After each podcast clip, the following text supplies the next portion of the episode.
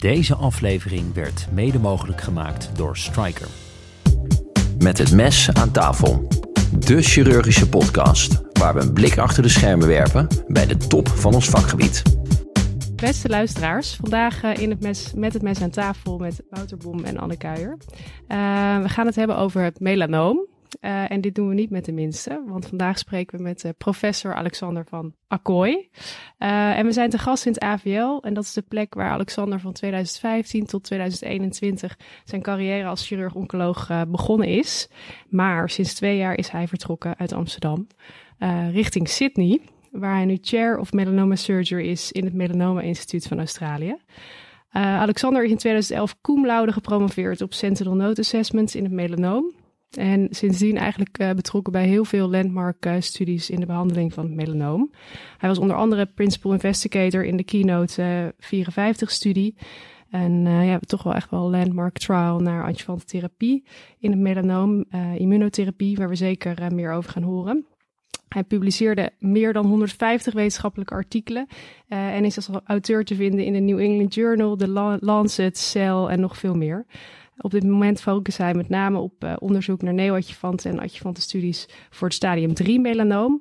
Maar is ook betrokken bij het verbeteren van loco-regionale behandelingsstrategieën. Zoals bijvoorbeeld de isolated limb perfusion uh, en het gebruik van een oncolytisch virus uh, TVEC. Um, en tevens is hij de promotor van verschillende promovendi. En volgens mij is dat ook de reden dat we je vandaag uh, kunnen treffen. Want deze week uh, promoveren maar liefst twee van je promovendi. Van harte gefeliciteerd. Wat een eer, Alexander. Dankjewel. Welkom. Dankjewel. Uh, we beginnen altijd met de eerste vraag. waar ben je opgegroeid en opgeleid? Ik ben opgegroeid, ik ben geboren in de Verenigde Staten. En um, de eerste zes jaar opgegroeid in de VS in, in Connecticut. En toen zijn mijn ouders, die beide Nederlands zijn, uh, met ons als gezin weer terug verhuisd naar uh, Rotterdam. En daar uh, heb ik mijn school, middelbare school, mijn studie. En ben ik ook gestart met mijn, mijn opleiding heelkunde.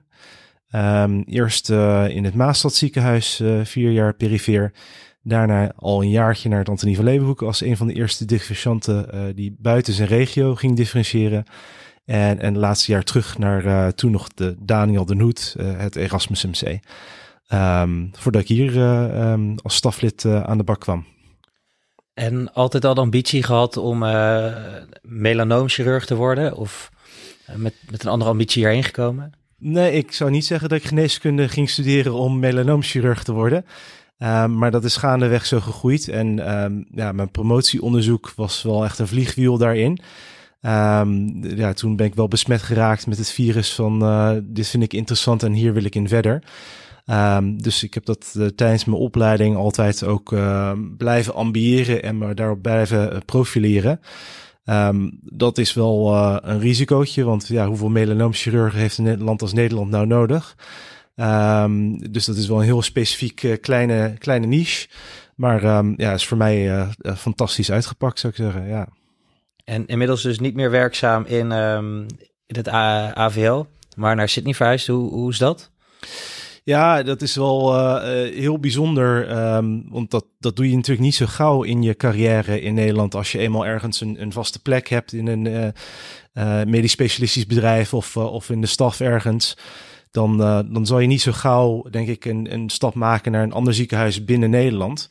Um, dus wat je, wat je ziet is natuurlijk dat mensen um, op een gegeven moment in hun carrière misschien meer uh, management, uh, bestuurstaken gaan ambiëren, meer, meer die richting op gaan of, of andere dingen aannemen om, om te doen.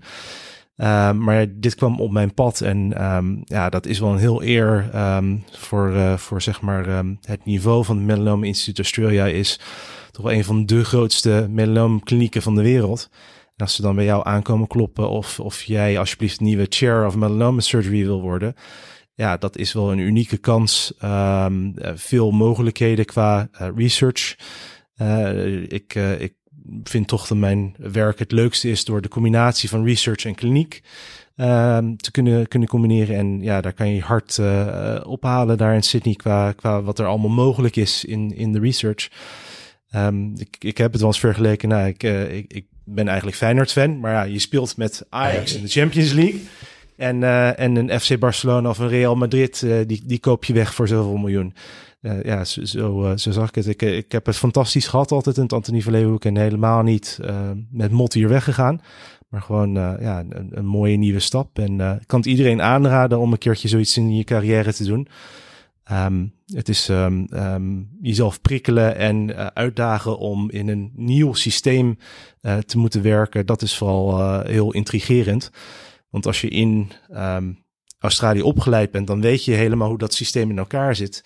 En dat is toch heel anders dan, dan wat wij gewend zijn hier in Nederland. En dat is het vooral wat het, wat het anders maakt medisch inhoudelijk is het uh, veel uh, hetzelfde hoe er gedacht wordt over chirurgie, hoe er gedacht wordt over de uh, kanker en de behandelingen daarvan. Ja, en als um, is het AVL dan Feyenoord? Wat is dan Sydney? Nou, ik denk, denk dat AVL um, qua historie Ajax is. Ajax. Um, ja, Feyenoord doet het dit jaar natuurlijk wel heel ja. goed. Daar ben ik wel heel blij mee. heel goed. En is het dan makkelijk om chirurg daar, eh, je bent daar weg, eh, of hier weggevraagd als het ware. Is het, is het makkelijk voor jonge klaren om met jou mee te verhuizen en daar aan de bak te komen? Nee, dat is het niet. Um, dus je hebt, je hebt eigenlijk twee soorten scenario's om in Australië aan het werk te gaan. Dus één is als een, een tijdelijke fellow voor één of twee jaar. Uh, en dat is, uh, is goed te doen. En dat zie je ook dat veel van, uh, van onze collega's dat, dat een keer doen voordat ze terugkomen naar Nederland en een, en een vaste plek ergens krijgen. Um, daar zijn de regels redelijk coulant en vinden ze dat, dat de Nederlandse opleiding hartstikke goed is. En, en, en kan je dus binnen die kaders snel aan de slag. Maar zou je dus bijvoorbeeld niet een, een private practice kunnen opbouwen. Als je je vast wil gaan vestigen, dan is er echt een aparte set van, van regels.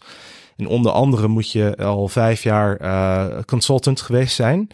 Um, en verder zijn er nog heel veel andere um, beperkingen die um, jou buitensluiten van het uh, hebben van een private practice direct vanaf de start. Uh, en zal je dus aan een aantal dingen moeten voldoen. En ik heb het relatief makkelijk. Ik heb een jaar supervisie gekregen, wat inhoudt dat ik uh, een, een, bepaald aantal uh, cases iedere, ieder kwartaal moet doen, maar ook een KPB en ook een OZATS per kwartaal en een evaluatiegesprek. En nog een uh, 360 graden beoordeling aan het einde van het jaar.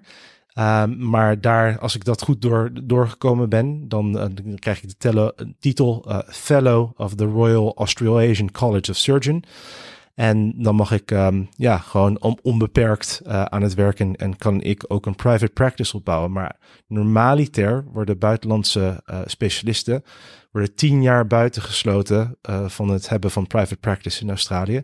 Tenzij je mensen kan vinden die voor jou willen vechten om dat anders te maken. En heeft dat dan een heel veel invloed op je inkomen met name, een private practice? Of, of om wat voor reden zou je dat graag willen daar? Ja, Nee, dat heeft een enorme ja. impact eh, qua inkomen. Um, Australië is een land waar je een van de toplanden uh, qua verdiensten als medisch specialist. Dus um, en met de VS en, en, en, andere landen zoals dat, waar je het, het beste kan boeren. Uh, dus ja, als je dat, ja. dat niet hebt, uh, ja, dan is je inkomen significant lager dan ja. als je dat wel hebt. Um, uh, dat is het vooral, denk ik, het, het verschil.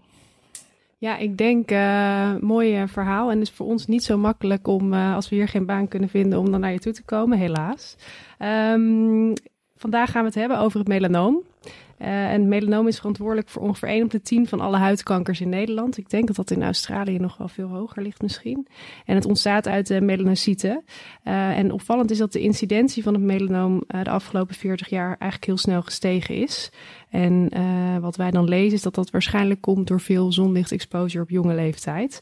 En in 2022 werd bij ongeveer 8000 Nederlanders een melanoom vastgesteld volgens de IKNL. Dus dat is best veel. Um, en wat ook opvallend is, is dat de prognose van het melanoom de laatste jaren wel echt fors verbeterd is. Uh, waar uitgezaaid melanoom tien jaar geleden nog een beetje in het rijtje van de pancreas en uh, dat soort kankers zat, uh, zijn er nu volgens mij al echt wel patiënten zelfs genezen verklaard na behandeling met onder andere immunotherapie. Daar gaan we het later meer over hebben, maar het leek ons goed om even, het is een chirurgische podcast, terug te gaan naar de chirurgische basics. Um, want hoe zit het ook alweer? Bij een melanoom doe je volgens mij een beetje een two-step approach. We doen altijd eerst een diagnostische excisie. Uh, en dan kijken we naar de Breslow-dikte. In tegenstelling tot eigenlijk bij alle andere tumoren. Want dan kijken we naar de grootte. Waarom is dat zo? En, uh... Ja, het is denk ik, um, één ding is dat het uh, van oudsher zo gegroeid is bij melanoom door het gebrek aan andere behandelmogelijkheden. Dus bijvoorbeeld bij het mammacarcinoom hebben we al vele decennia natuurlijk uh, chemotherapeutische behandelingen gekregen, hormonale therapie, bestralingen. En dat heeft ertoe geleid dat er minder uitgebreide chirurgie uh, tegenwoordig plaatsvindt dan, dan vroeger. Waarbij, we komen decennia terugkomen natuurlijk van de tijd van de Halsted yeah. als de standaardbehandeling van het mammacarcinoom. Melanoom heeft uh, helaas veel langer moeten wachten op dat soort ontwikkeling. Maar dat is nu gelukkig, wat je net al aangaf, uh, heel erg veranderd in het afgelopen tien jaar. Um, dus wat melanoom um, aangaat, is nog steeds de basics van wat we vroeger hebben bepaald. Um, dat we op basis van de Breslow-dikte bepalen uh, of er een indicatie is voor een schildwachtklierprocedure en uh, hoeveel uh, we aan een reexcisie moeten verwijderen, 1 of 2 centimeter. Dus de tumoren, de T1 en de T2 tumoren is het 1 centimeter, T3, T4 is het 2 centimeter marges. Waar um, een paar decennia geleden dat nog um, 5 centimeter was. Uh, dus dat is langzaamaan ook wel in de afgelopen decennia uh, verminderd geraakt bij het melanoom. Ja, en waarom doen we dan eigenlijk die reexcisie? Want volgens mij weten heel veel van ons dat niet. Waarom doen we dat eigenlijk?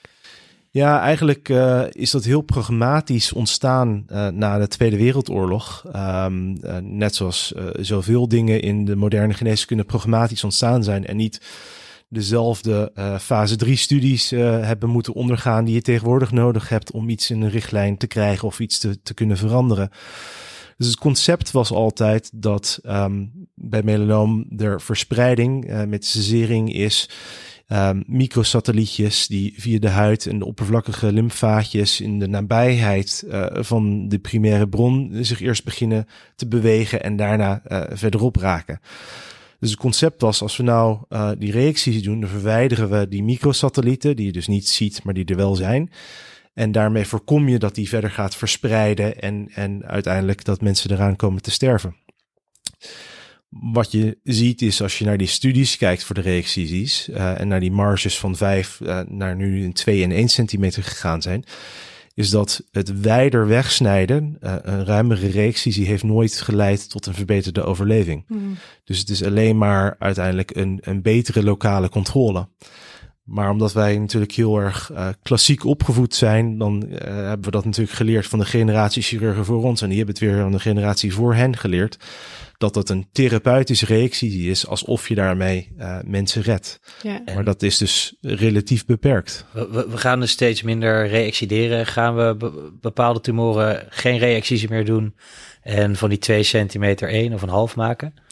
Ja, dus in, in de tijd dat ik nog hier in Nederland uh, werkzaam was, uh, zijn we er al aan begonnen om het uh, als een concept neer te zetten. En we hebben al een protocol geschreven van de Norma-studie no re-excision in melanoma. Um, dus als we met een diagnostische excisie al um, vrije marges hebben, om dan die patiënten te gaan randomiseren tussen een re-excisie of niet. Die schildwachtklierprocedure, die laten we erin staan. Die moet je onverlet doen, want dat bepaalt uh, of er een indicatie is uh, of voor adjuvante systeemtherapie. Maar ik denk dat um, met die ontwikkelingen het niet langer nodig gaat zijn om dit soort tumoren te re-excideren. Dus dat ligt nu uh, bij het KWF eh, ter beoordeling. En we zijn ook bezig om in andere landen, zoals in Zweden en in Australië, ook uh, financiering te gaan krijgen. Om dat als een internationale studie hopelijk uit te gaan voeren in de nabije toekomst. Ja, wat mooi. Super cool. Um, nog één vraag daarover. Want heel af en toe stel je natuurlijk ook wel de indicatie voor je systeemtherapie op basis van je reexcisie. Omdat je dan de satellietjes ziet en dan wordt het opeens een stadium 3. Um, maar die, gaan we die patiënten dan missen? Of hoe uh, houden jullie daar rekening mee? Ja, uit, uitstekende vraag. Um, ik denk dat één hele grote misvatting is dat we um, vaak die microsatellietjes in de reexcisie vinden. Want eigenlijk zijn die al heel vaak zichtbaar in de diagnostische excisie. Um, in de reexcisie wordt haast nooit wat teruggevonden. En dat mhm. heeft ook te maken met het feit dat die pathologen amper uh, naar dat materiaal kijken. Want dat is best wel uh, een aanzienlijke hoeveelheid uh, huid. En ze nemen er maar een handjevol koepes mm. die ze even vluchtig scannen. Dus het kan heel goed dat ze uh, microsatellieten missen. het andere punt is dat uh, mensen met microsatellieten, die hebben gewoon een, een slechte tumor en een slechte tumorbiologie. En dat betekent dus dat ze ook heel vaak gewoon een, een positieve central node hebben. Um, dus voor dat hele kleine groepje uh, patiënten, want die microsatellieten komen niet zo verschrikkelijk vaak hmm. voor. Maar voor dit hele kleine groepje dat wel microsatellieten heeft, die we niet gevonden hebben op die diagnostische excisie, die geen positieve central node heeft, maar die dus later wel terugkomt met een microsatelliet, ja, dan kan je het op dat ogenblik excideren en dan heb je ook je indicatie voor adjuvante therapie. En ik denk dat je daar uh, niks fout, niks kwalijks mee gaat doen. Ja, want uiteindelijk is het bij melanoom heel belangrijk om te stadiëren. Hè? En daar heb je de TNM-classificatie voor. En dat wordt dan vervolgens omgezet in een stadium. Zou je nog heel even kort uit kunnen leggen hoe je die TNM opdeelt en wat de stadiëring daarmee belangrijk is en de grote lijnen waarom uh, dat onderscheid zo relevant is? Ja, ja dus de, de, de TNM-classificatie begint natuurlijk met de, de, de tumor. En eh, we hadden het er al eerder over dat de T-classificatie uh, op basis van die Breslow-dikte, dat dat belangrijker is dan de diameter bij melanoom. Dus de, de dikte van boven naar beneden gemeten uh, vanuit de huid. En de opperhuid, dat is um, een, een, een, hoe, hoe dikker die tumoren worden, hoe slechter de prognose wordt. Um, het andere wat daarbij komt kijken is uh, of er ulceratie is, um, wat ook een kenmerk is van een agressievere biologie. Dat is de T-stadium. Het N-stadium is voor de, de locoregionale metastasering. Uh, dat zijn dus ofwel microsatellieten of in transit metastase. Dat, dat wordt een beetje door elkaar heen gebruikt, dat jargon. Uh, doet er ook eigenlijk niet toe uh, als je kijkt naar de prognose. Want heb je één enkele microsatelliet of één enkele in transit die een paar centimeter verderop zit, Formeel is dus de definitie, een microsatelliet is binnen 2 centimeter van de bron en in transit is, is meer dan 2 centimeter verwijderd. Maar ja, dat is een beetje, beetje arbitrair hoe je, dat, hoe je dat meet. En dus voor de prognose maakt het niet uit, want dan, dan hebben ze, en ook als je 10 in transit hebt of 1 in transit, uh, je hebt een, een slechtere biologie. Uh, en het andere wat de N-stadium bepaalt zijn de klieren. Dus de schildwachtklier of, of als mensen een, een macrometastase hebben die, die palpabel is of die op een CT of een PET-scan uh, aangetoond wordt. Uh, het M-stadium is voor de afstandsmetastasering um, en daar wordt nog wat onderscheid gemaakt in zijn het lymfklieren of huid op afstand? Uh, is het uh, longen? Is het andere viscerale organen. En tegenwoordig de, de, de, de meest slechte uh, groep is de, de M1D geworden in de nieuwe TNM. Dat is mensen met hersenmetastase. Oké. Okay. En dat vertaalt zich dan, uh, als je die drie uh, combineert, dan kom je uit in de, de American Joint Committee of Cancer, de AGCC staging, in een stadium 1, A, B, wat dan ook. Maar dat is een af en toe een complex tabelletje waarbij je even goed moet kijken uh, hoe, hoe je dat uh, precies moet vertalen. Ja, en dan um, had je het al even over de lymfeklieren. Um, toen ik mijn uh, anielschap begon, vertelden we nog aan patiënten van... we doen wel een sentinel node, maar dat is eigenlijk alleen voor de prognose. Dat is nu toch wel iets veranderd, denk ik. Want waarom en bij wie doen we nu een sentinel node procedure? Ja. Ja, de, het concept achter die central node was dat het misschien zelfs de overleving zou verbeteren. Uh, dat was het initiële idee. Dat als we met die central node mensen konden vinden met, met metastasering en ze dan vroegtijdig een klierdissectie konden aandoen, dan konden we ze hopelijk redden van, van verdere verspreiding van die metastase. En dat is de, de MSLT uh, één studie geweest die er naar gekeken heeft en die helaas heeft aangetoond dat dat, uh, dat niet het geval is. Dus we gebruiken het vooral om de prognose te bepalen. Uh, ja, dan dat is leuk. Dan weet je of je een, een goede of, uh, of minder goede prognose hebt als patiënt. Um, dus daar was veel debat over of je dat wel moest doen. Want het is wel een chirurgische ingreep om iemand te kunnen informeren over de prognose. En het had geen uh, verdere consequenties, zoals bijvoorbeeld bij het mammacarcinoom, om weer even dat bruggetje te maken. Um, maar tegenwoordig bepaalt dat dus wel of er een indicatie is voor adjuvante systeemtherapie door die central node te doen. Um, wat de toekomst daar gaat brengen, of we nog steeds die central node in de toekomst moeten blijven doen, dat is naar de vraag. Want we zien dat die adjuvante therapie aan het opschuiven is naar stadium 2. Uh, en dan kan je je afvragen of je wel een central node nog moet doen als je de mensen toch gaat behandelen, ongeacht of, of ze een, een metastasering in die central node hebben. Ja. Ehm, Ja, want- over die studie komen we zo denk ik nog heel even te spreken. Ehm, het opschuiven van eh adjuvantentherapie en de indicaties voor adjuvantentherapie en het eventueel neo-adjuvant geven. Maar nog heel even terug naar die klierdissecties, want we zijn natuurlijk AIOS-chirurgie. Doen we die dan dus nu helemaal niet meer? Of eh, wanneer Nee. doen we die wel? Nee. Ik ehm, eh, was laatst op een congres en toen zei ik het in het Engels. There is absolutely no, zero reason om nog een completerende klierdissectie te doen voor welke patiënt dan ook met een positieve sentinel node.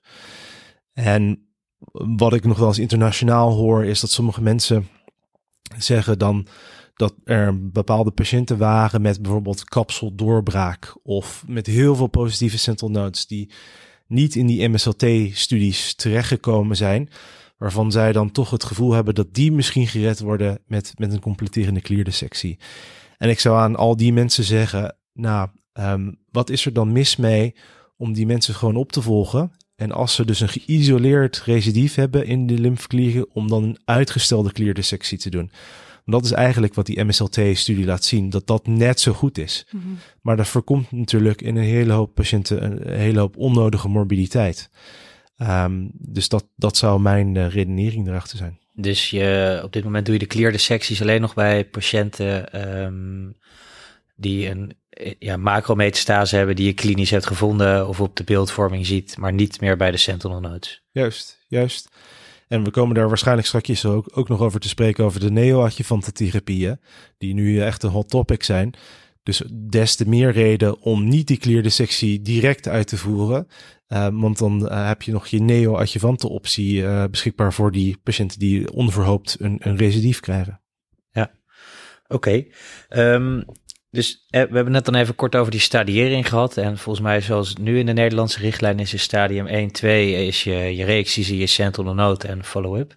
En stadium 3, um, en waarbij dus geen metastase op afstand zijn, die komen in principe uh, in aanmerking voor adjuvante immunotherapie. Ja. Um, en, en, dat is dus een, ja, Zit- een zit nieuwe er- speler op de markt. Er zitten een paar nuances aan. Dus niet alle stadium 1's komen natuurlijk in aanmerking voor die sentinel node. Dus we doen eigenlijk vanaf die Breslow-dikte van, van 1 mm of hoger uh, het uh, sowieso aanbieden. En tussen 0,8 mm en 1 mm is het een beetje een discussiepunt. Uh, en niet alle stadium 3's komen in aanmerking voor adjuvante therapie. Uh, want we hebben eigenlijk bes besloten, um, deels ook door het werk wat ik eh, destijds in mijn proefschrift gedaan heb, dat we kijken naar die sentinel node tumor burden in Nederland voor de patiënten met een 3A melanoom. Dat die wel dan uh, 1 mm of meer aan tumor in die sentinel node moeten hebben, willen ze in aanmerking komen voor adjuvante therapie. Um, A, omdat hun risico gewoon een aanzienlijk uh, stuk kleiner is anders. Als ze um, uh, een kleinere metastase hebben. En zelfs voor dus die, die drie A's met meer uh, dan een millimeter tumor burden. Is het wel internationaal ook een beetje discussie hoeveel um, absolute benefits zij hebben van adjuvante systeemtherapie. Dus je ziet ook wel dat de, de oncologen in Nederland daar ook wel genuanceerd mee omgaan. En dan hebben we het dus over de micrometastase die worden gevonden bijvoorbeeld bij de sentinel node. Ja. ja.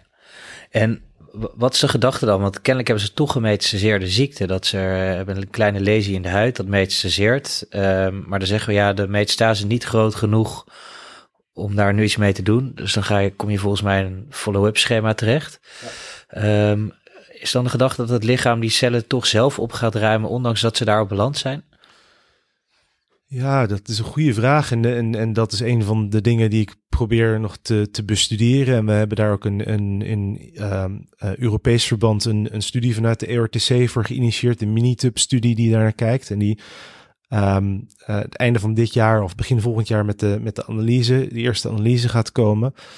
Uh, om beter te begrijpen waarom dat nou zo is, is dat puur dat er een paar cellen gepresenteerd worden aan het immuunsysteem, zodat het immuunsysteem weet welke um, vijandige antigenen ze uh, moeten gaan opruimen om daar een T-celrespons tegen te krijgen. Dat zou een, een vrije hypothese zijn of dat klopt. Geen idee. Dat, dat gaan we proberen te bewijzen. Uh, maar wat je wel ziet is dat die mensen uh, met zo'n lage tumorburden eigenlijk een prognose hebben die gelijk is aan mensen met een negatieve sentinel node. En ja, vandaar dat we denken dat het anders heel veel mensen onnodig adjuvante therapie gaan krijgen en de mogelijke toxiciteiten van die therapieën en de mogelijke financiële kosten die erbij komen kijken, uh, zonder dat ze daar uh, echt de voordelen van, van ondervinden. Dus in Nederland kijken we er vrij genuanceerd naar. Ik kan je vertellen dat dat niet over de hele wereld het geval is. Ja. Ik denk dat het een mooi bruggetje is om uh, verder te gaan op die immunotherapie en targeted therapie, want we hebben er eigenlijk al best wel wat over uh, gehad nu. Um, maar en zonder nou al te veel in alle oncologische details te treden. Uh, wat, wat, wat is immunotherapie nou eigenlijk precies? En hoe moeten we dat uitleggen aan onze patiënten? Ja, eigenlijk uh, immunotherapie is natuurlijk een verzamelbak van, van verschillende behandelingen. Um, maar waar we het eigenlijk met name altijd over hebben, is, zijn de immuuncheckpoint blokkade. Of de immuuncheckpoint remmers. Uh, en dat zijn dus antilichamen tegen een bepaald immuuncheckpoint. Dus uh, bijvoorbeeld PD1 is een checkpoint um, uh, die ervoor zorgt dat onze T-cellen geremd worden. En als we dat blokkeren met een antilichaam, dus een anti-PD1, dan zorgt dat er weer voor dat uh, die rem eraf gaat van onze T-cellen en dat onze eigen T-cellen weer aan het werk gezet worden. En dat is waarom um, we zo'n fan zijn van immuuntherapie, want uh, het zijn dus medicijnen, maar uiteindelijk zijn het je eigen T-cellen die, die het werk voor ons gaan opknappen. En als we dus die goed weten te raken, dan kan dat ook een heel duurzaam effect geven. Je refereerde er al over dat we, dat we denken dat we tegenwoordig patiënten met een met hersenmetastase, melanoom, uh, kunnen genezen met immunotherapie. Ja. Nou, dat was tien ja. jaar geleden ondenkbaar. Ja, en wordt dat dan heel goed verdragen ook door patiënten? Over het algemeen, dus die, die anti-PD1 is de meest gebruikte immunotherapie. Die wordt redelijk goed verdragen. Um, dat wil zeggen dat um, de meeste patiënten niet uh, ernstige bijwerkingen krijgen. Dus 85% van de mensen krijgt met een, een anti-PD1, uh, een, alleen een anti-PD1 moet ik dan wel zeggen, ook niet, uh, want soms geven we combinatie immunotherapie, maar als je dus alleen die anti-PD1 geeft, dan is 85% die heeft ja, geen tot weinige bijwerkingen, misschien een beetje huiduitslag, een beetje jeuk, um, maar dat, dat vinden we eigenlijk goed, goed te behandelen en goed te verdragen. 15% van de mensen die krijgt ernstige uh, bijwerkingen. En dat is eigenlijk allemaal auto-immuun. Dus dat betekent dat het eigenlijk te goed werkt. En we dus dingen zien zoals een colitis of een pneumonitis. Um, en ja, dat heeft wel een enorme impact op uh, de kwaliteit van leven van die mensen. En dat het, het feit dat het dan te goed werkt, betekent ook dat het immuunsysteem zo erg aangezet is dat het de kanker ook beter aanvalt. Of uh, dus mensen met ernstige bijwerkingen, zie je daar ook een betere reactie, uh, oncologisch gezien? Of? Ja, nee, dat klopt helemaal. Dus uh, eigenlijk, um, het, het, is heel gek om mee te maken dat je patiënten ziet die eigenlijk staan te juichen op het moment dat ze die bijwerkingen krijgen. Omdat ze dan het idee hebben, dan, dan werkt die immunotherapie ook goed bij mij. En dat is ook wel een beetje het geval, maar het is niet absoluut zo dat alle patiënten met bijwerkingen een goede respons hebben. Um, wat ook een keerzijde is, is dat om die bijwerkingen te couperen, dus om te zorgen dat een colitis niet leidt tot een, een darmperforatie en een peritonitis en dat mensen aan een, aan een sepsis komen te overlijden, moeten we vaak hoge doses steroïden geven. Hm. En dat coupeert ook vaak juist die werking van die immunotherapie. Um, dus vandaar dat we um, uh, het in Nederland, uh, vind ik, heel goed georganiseerd hebben met 14 expertisecentra melanoom die die immunotherapieën mogen geven. En daar ook heel goed op zitten uh, qua behandelingen. Om heel vroegtijdig dit soort dingen eruit te halen als mensen hun eerste tekenen van diarree hebben, om dan in te grijpen. En dan hoef je niet lang hoge dosis steroïden te geven, waardoor um, A, de bijwerkingen niet ernstig worden omdat je ze vroeg vangt, maar ook uh, het effect van die immuno dan nog wel gewoon doorgaat. Hm. Ja. En behalve de immunotherapie zijn er ook een paar andere adjuvante behandelopties. Um, kun je daar nog iets over vertellen? Ja, dus de andere adjuvante behandeloptie of, of überhaupt de andere uh, systeemtherapieoptie bij het melanoom is um, voor de mensen met een, een zogenoemde BRAF-mutatie. En dat is net ietsjes minder dan, dan de helft van de melanoompatiënten. Die, die heeft dat, uh, die eigenschap uh, op hun tumor zitten. Uh, dat leidt tot celproliferatie. Dus dat selectief te blokkeren met een, een BRAF-inhibitor zorgt ervoor dat tumorcellen ook doodgaan. dus dat heeft ook gunstige effecten. Tegenwoordig is het eigenlijk standaard om niet alleen BRAF dan te remmen, maar ook meteen een MAC-remmer erbij te geven, wat net één stapje downstream in hetzelfde pathway zit. En dat geeft gek genoeg bij de targeted therapie dus minder bijwerkingen als je combineert. Terwijl bij immunotherapie, als je meer combineert, krijg je meer bijwerkingen. Maar bij targeted therapie leidt het tot minder bijwerkingen, maar wel een beter effect ook. Ja. Um, Oké, dus eigenlijk, we hadden net al even gezegd, dus op, op dit moment voor stadium 3 doen we dus eigenlijk alle ziekten resisteren en dan een jaar immuno- of targeted therapie, dus die BRAF MEC-remmers. Maar je refereerde net al even aan, hè, van wat dan voor die lagere uh, stadia? Want er zijn volgens mij nu twee studies, of drie eigenlijk, uh, over verschenen. Dat ook in stadium 2 misschien een effect kan hebben. En hoe zie je dat? Gaat dat gebeuren of is die winst te klein? Ja, je ziet dat het veld uh, het moeilijk heeft internationaal en dat, dat er geen consensus is over de wereld, over hoe we dit nu, die twee studies moeten beschouwen. Dus de, de twee studies waar je naar refereert zijn de, de, de Keynote 716 en uh, de Checkmate 67K voor pembrolizumab en nivolumab respectievelijk. Ja, en die hebben dus wel een statistisch significant voordeel aangetoond maar de absolute winst is, is redelijk beperkt. Dus dat Hoeveel is, is dat ongeveer? Dat is ongeveer 8, 9 procent. Vind ik nog best wel wat. Ik bedoel, in mama carcinoom behandelen mensen met chemotherapie voor volgens mij 5 procent. Ja, dat klopt. Ja, ja dat, is, dat is een goede. Uh, alleen chemotherapie is natuurlijk veel minder duur ja. dan die immunotherapies die wij gebruiken. Want hoeveel kost dat, uh, immunotherapie? Zo'n zo jaar, uh, zo'n anti-PD1 kost om en nabij een, een, ton. We weten de exacte prijs niet, omdat de farmaceuten uh, in de prijsonderhandeling met de minister een uh, prijsafspraken maken en kortingen geven die niet bekend zijn. Dus dit zijn de zogenoemde lijstprijzen die voor heel, heel Europa gelden. En we weten niet wat, wat we exact in Nederland of exact in het Antonie van Leeuwenhoek uh, der, der per patiënt aan kwijt zijn, maar ongeveer in die orde van grootte. Wat, wat wel een groot verschil is, is natuurlijk uh, bij het mammacarcinoom kan je niet mensen uh, redden met gemetastaseerde ziekte. Ja, precies. Ja, dus progressie in het melanoom is, is nog geen doodvonnis, om het maar zo maar even te zeggen. Nee, je kan het bij, altijd bij nog andere, geven. Bij andere ja. solide tumoren, en zoals weer het bruggetje naar mammacarcinoom, maar daar kan je mensen met een stadium 4, met een gemetastaseerd mammacarcinoom, ja. die kan je niet genezen. Nee. Met diezelfde chemo's. En je kan ze wel genezen met diezelfde ja. Dus je hebt even tijd.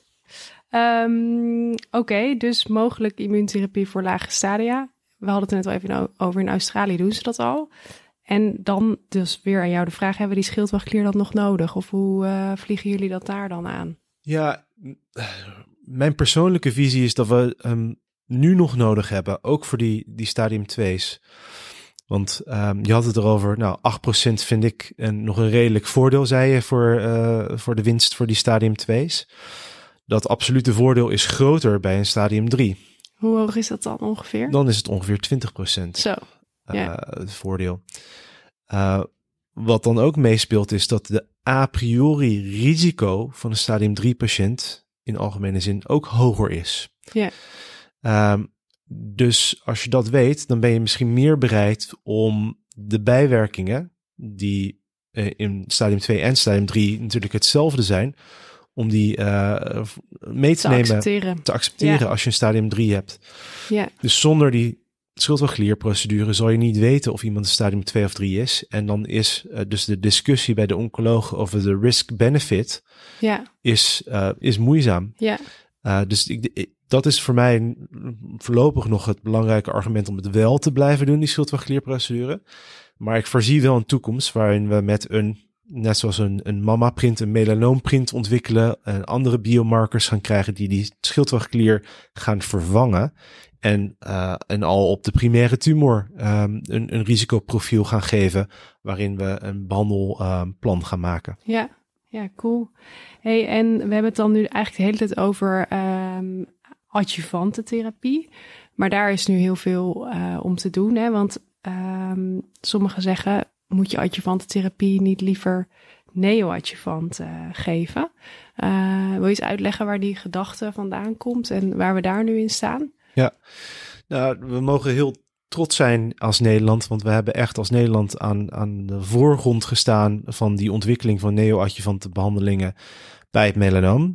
Uh, dus de, de studies zijn eigenlijk gedaan tussen Sydney en uh, het NKI. Ja, cool. Um, um, en wat we daarin hebben laten zien in die vroege studies is dat dezelfde medicijnen, dezelfde immunos geven, maar dan voor de operatie leidt tot weer een 20% betere uitkomst van mensen dan als je diezelfde immunos na de operatie pas geeft.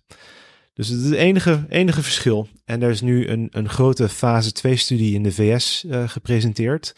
Uh, afgelopen najaar, de, de SWOG uh, 1801 uh, studie.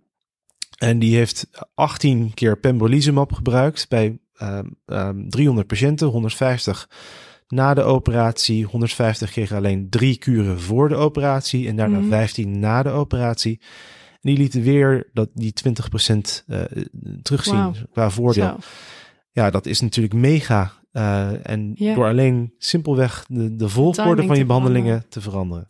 En is dat dan omdat je de tumor dan nog in situ hebt, dat je immuunsysteem daar toch iets meer Ja. feeling mee houdt? Of hoe? Ja, ehm, we snappen het nog niet zo goed, maar de hypothese is inderdaad dat um, die immuuntherapie uh, beter tot zijn recht komt als we die hele tumor hebben in heel zijn heterogeniteit en al zijn antigenen voor de T-cellen om te herkennen dat die T-cellen tegen al die verschillende klonen die binnen zo'n zo'n solide tumor zich bevinden, mhm.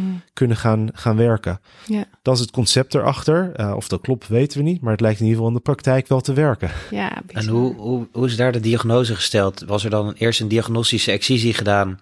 Dus de hele tumor is wel weggehaald, dan de uh, uh, neoadjuvante immunotherapie uh, en dan alsnog de reexcisie? Of hebben we het dan over uh, neoadjuvant behandelen op het moment dat je denkt dat iemand een melanoom heeft of alleen een biopt? Ja, tot nu toe zijn we gestart met mensen met macrometastase, dus stadium 3 met een macrometastase. Dus die hadden ofwel um, een, een gehad um, en geen central omdat dat niet altijd standaard was uh, in, in Nederland over de afgelopen decennia om dat bij iedereen aan te bieden. Dat is dus langzaamaan, hebben we net gezegd, wel, wel veranderd.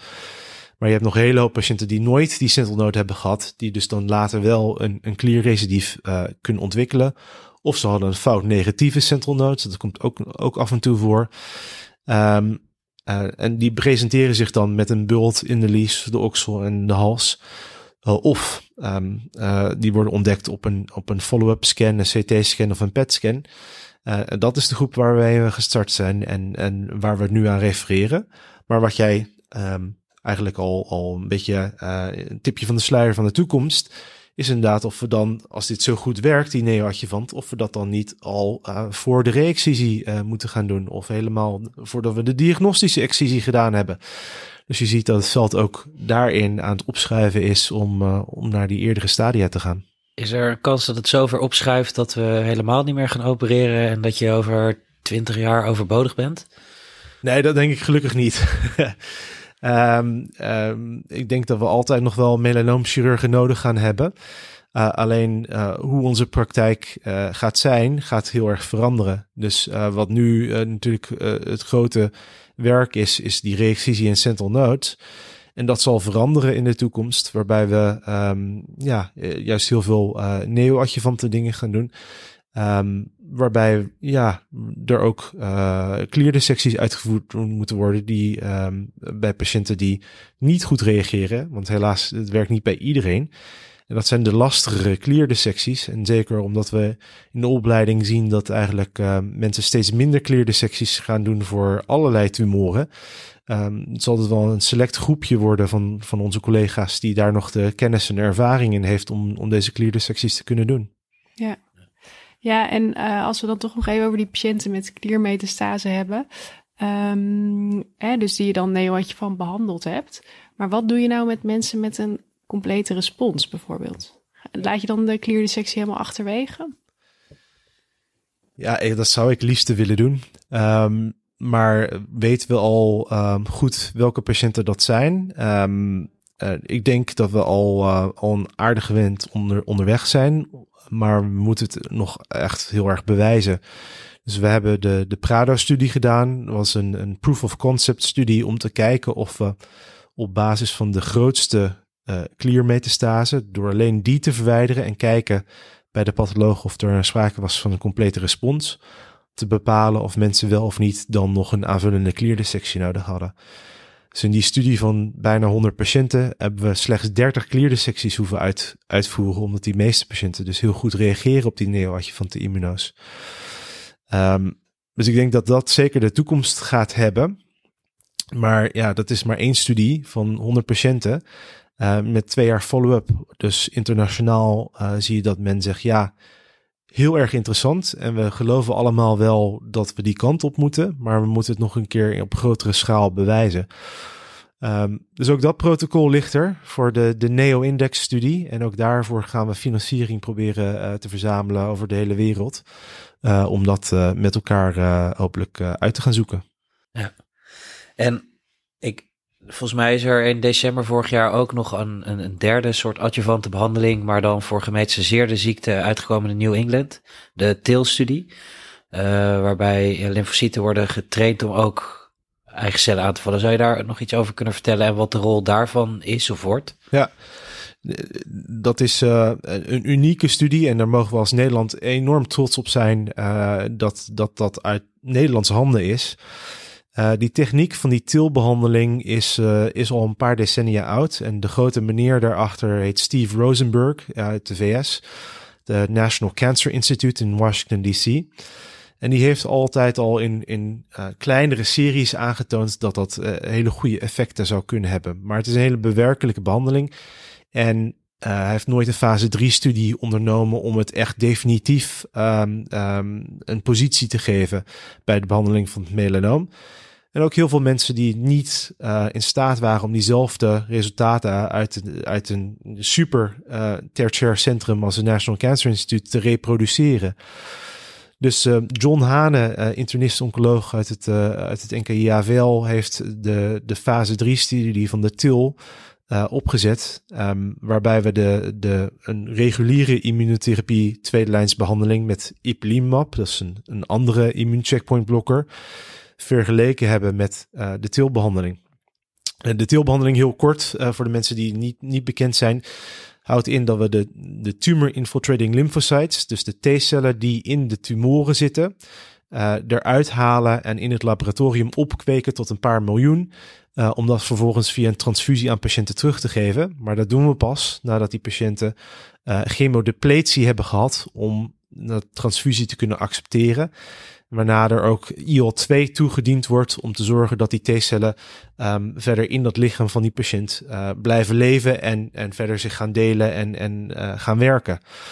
Um, dat is dus een bewerkelijke behandeling, want dat betekent dat wij als chirurgen uh, tumoren moeten verwijderen van een bepaalde grootte, 2, 3 centimeter in diameter.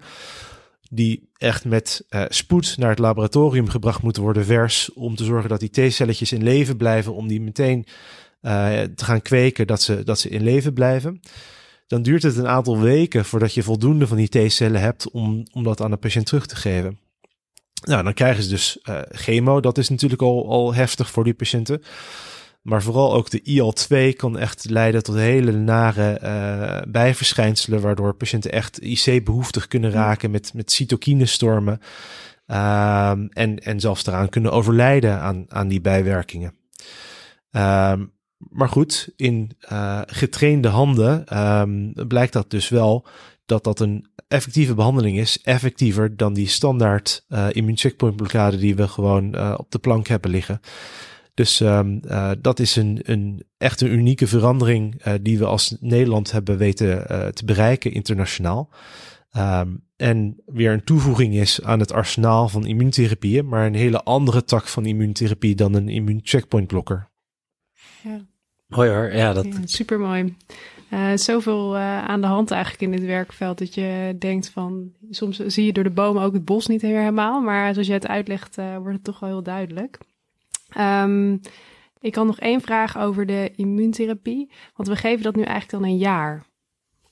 Kan dat niet korter? Je had net over drie kuren vooraf. En gaan we dan niet ook gewoon naar veel lagere kosten?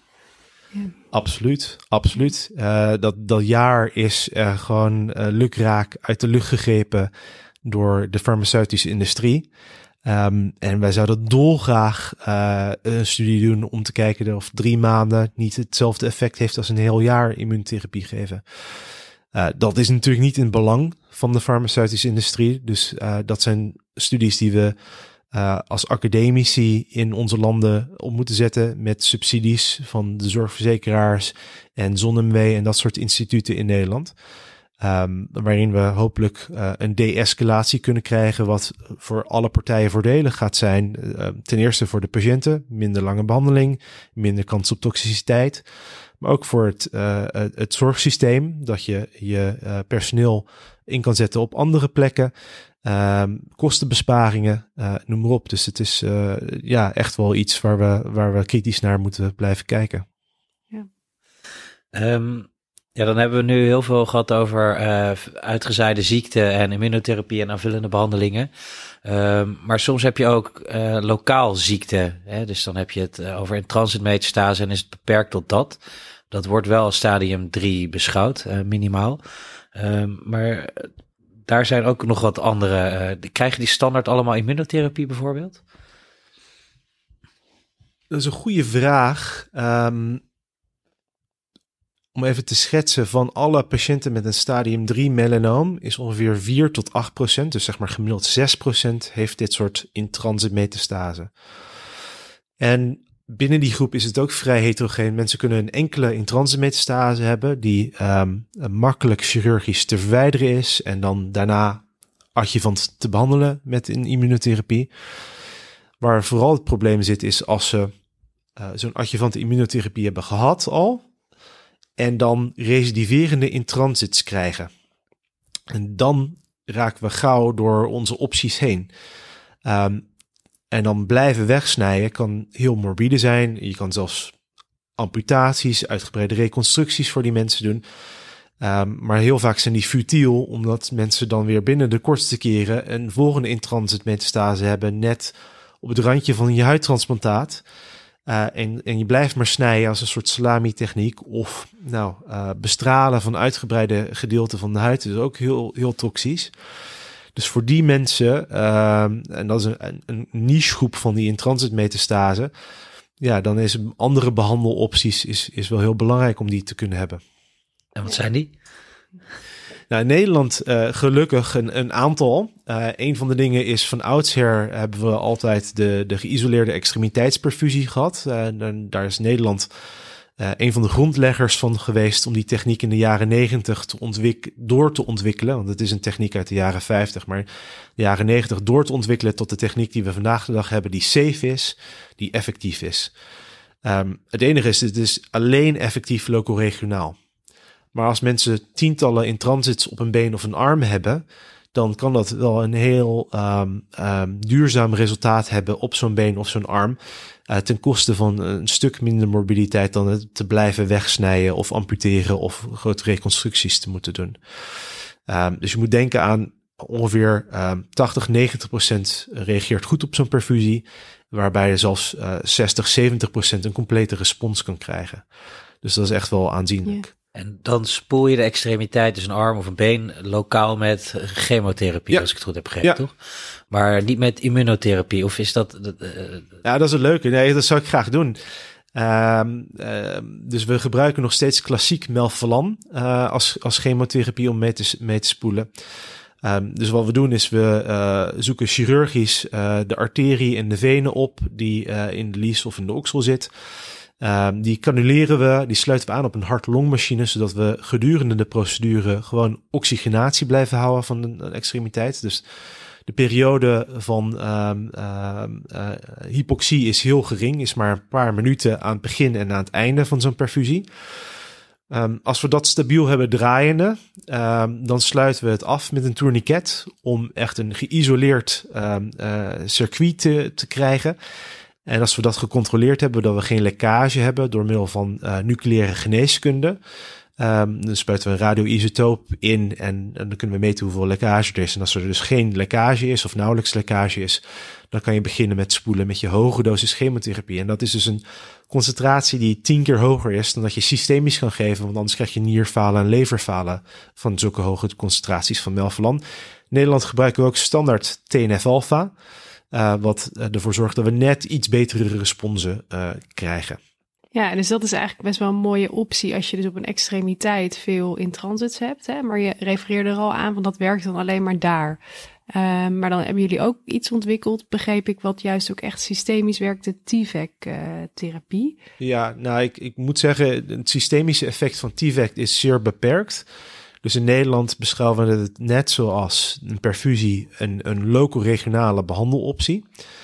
Um, en um, we hebben het niet ontwikkeld in Nederland, maar we zijn wel een van de landen die het aangepakt hebben met beide handen en het, het zijn gaan gebruiken en het geïntroduceerd hebben.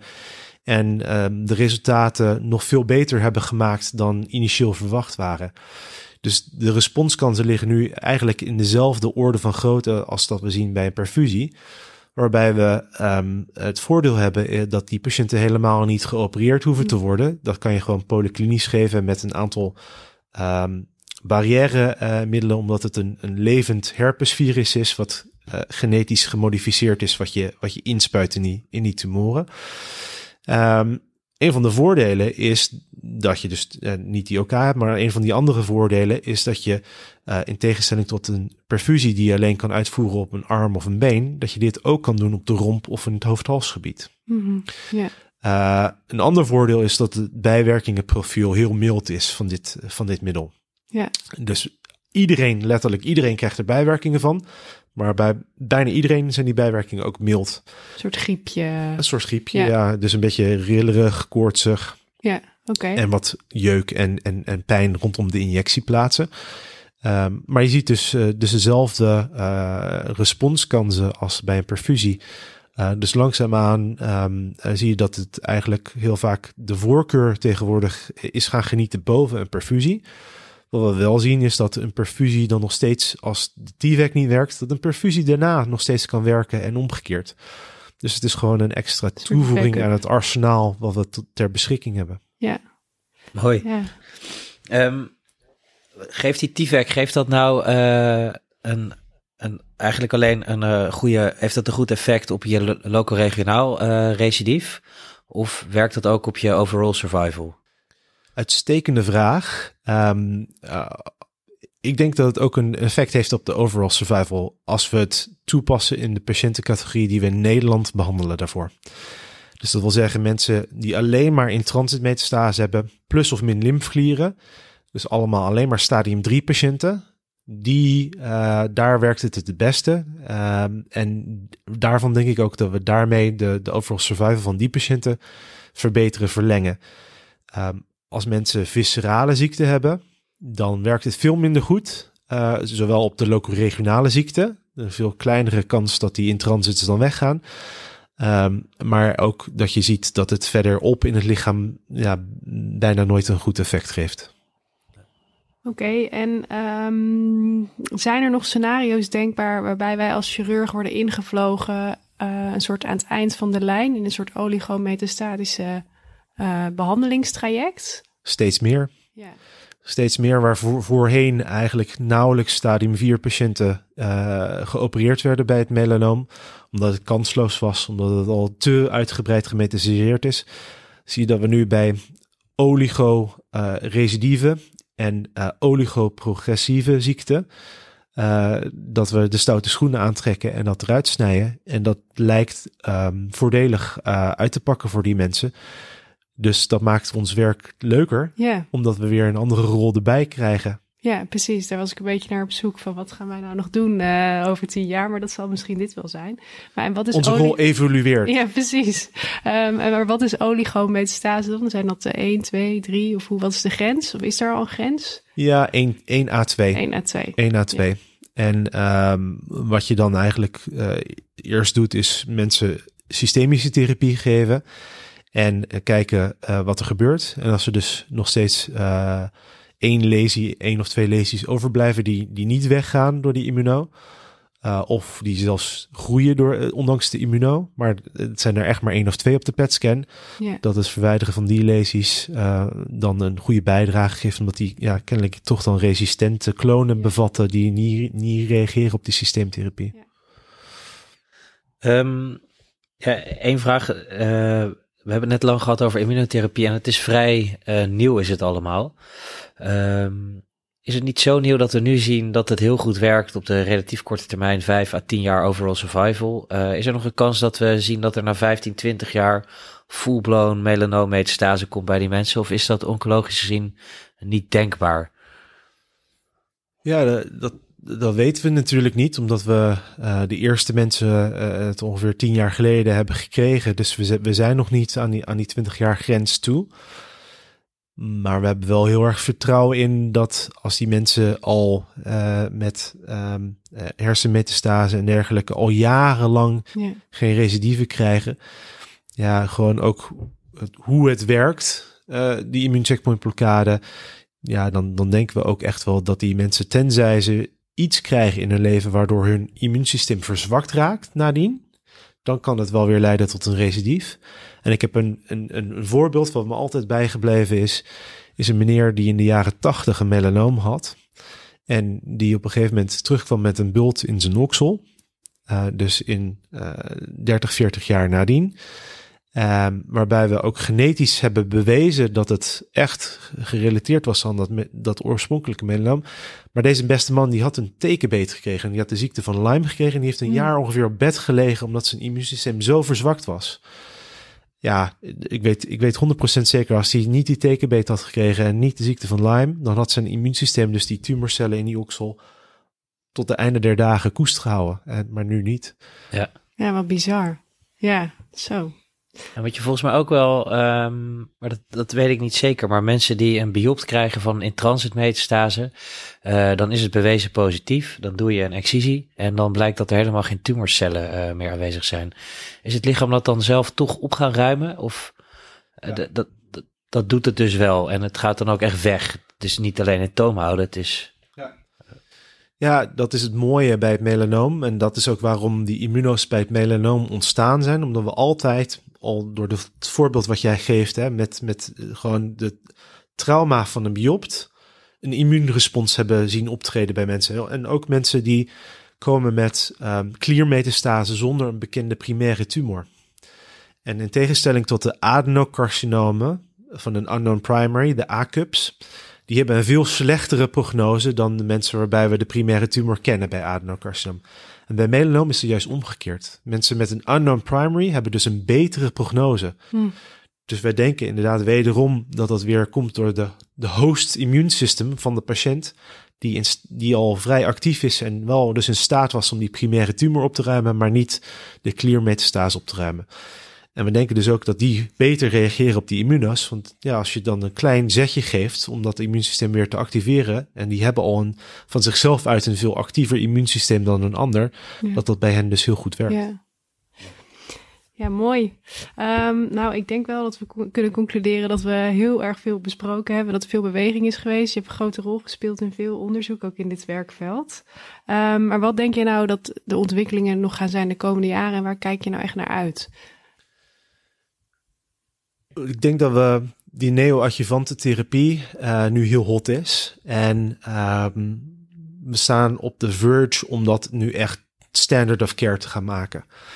Um, dus uh, wederom een, een goede samenwerking tussen Nederland en Australië, maar ook een aantal andere landen, is de Nadina-studie die momenteel ja. gaande is. Uh, en hopelijk het einde van het jaar voltooid wordt. En Um, zal gaan leiden dat neoadjuvante in alle richtlijnen gaat komen en vergoed gaat worden.